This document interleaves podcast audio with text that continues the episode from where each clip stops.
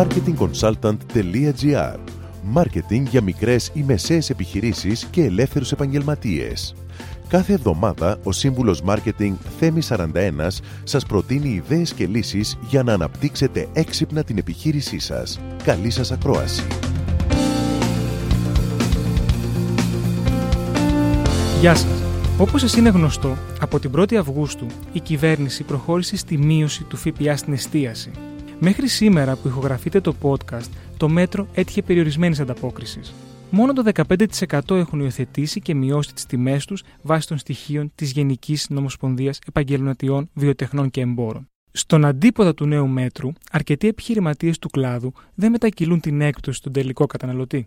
Υποστηρίζουν, και όχι αδίκως, ότι τα έξοδα έχουν αυξηθεί και το συν 10% από το ΦΠΑ θα τους βοηθήσει αρκετά στη ρευστότητά τους. Από την άλλη όψη του νομίσματος, οι επιχειρήσεις που προχώρησαν σε μειώσεις τιμών μπορούν να εκμεταλλευτούν την κίνηση αυτή μέσω του μάρκετινγκ και φυσικά να κερδίσουν. Τώρα λοιπόν δίνεται η ευκαιρία σε κάθε επιχείρηση του κλάδου να μειώσει τις τελικές τιμές της χωρίς να βάλει την έκπτωση από την τσέπη της. Μία τέτοια κίνηση σίγουρα θα ευχαριστήσει τους πελάτες σας, γιατί έμπρακτα θα τους δείξετε πώς τους σκέφτεστε και ότι με κάθε ευκαιρία προσπαθείτε να τους βοηθήσετε στις οικονομικές τους δυσκολίες. Ακόμα σκεφτείτε πως αν μια γειτονική ανταγωνιστική σας επιχείρηση εφαρμόσει το μέτρο και εσείς όχι, τότε δίνετε απλόχερα ένα άνετο ανταγωνιστικό πλεονέκτημα ώστε να την επιλέξει ο τελικός καταναλωτής. Σε κάθε περίπτωση όμως που αποφασίσετε να μειώσετε τις τιμές σας, είναι απαραίτητο να το επικοινωνήσετε και αποτελεσματικά. Ακούστε πώς. Πρώτον, ενημερώνετε σχετικά κάθε πελάτη που μπαίνει μέσα στην επιχείρησή σας. Αφού αγοράσει, εξηγήστε του πως από 1η Αυγούστου εφαρμόσατε το νέο μέτρο. Και για να είστε σίγουροι ότι το μήνυμα θα εντυπωθεί στο μυαλό του, είναι πρακτικό να του λέτε πόσο κόστιζε πριν και πόσο μετά την έκπτωση το προϊόν που αγόρασε.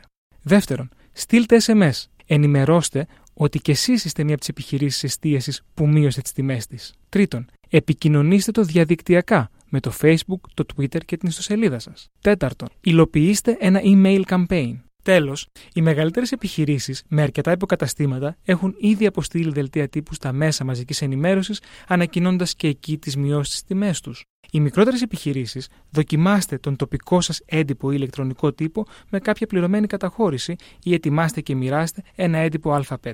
Είναι λίγες οι φορές που δίνεται η ευκαιρία σε έναν επιχειρηματία να μειώσει την τελική τιμή χωρίς να την επιβαρυνθεί ο ίδιος. Δράστε έξυπνα και μετακυλήστε τη μείωση στους πελάτες σας.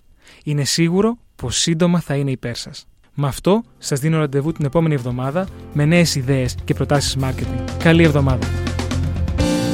Μόλις ακούσατε τις ιδέες και τις λύσεις που προτείνει ο Σύμβουλος Μάρκετινγκ Θέμη 41 για την έξυπνη ανάπτυξη της επιχείρησής σας.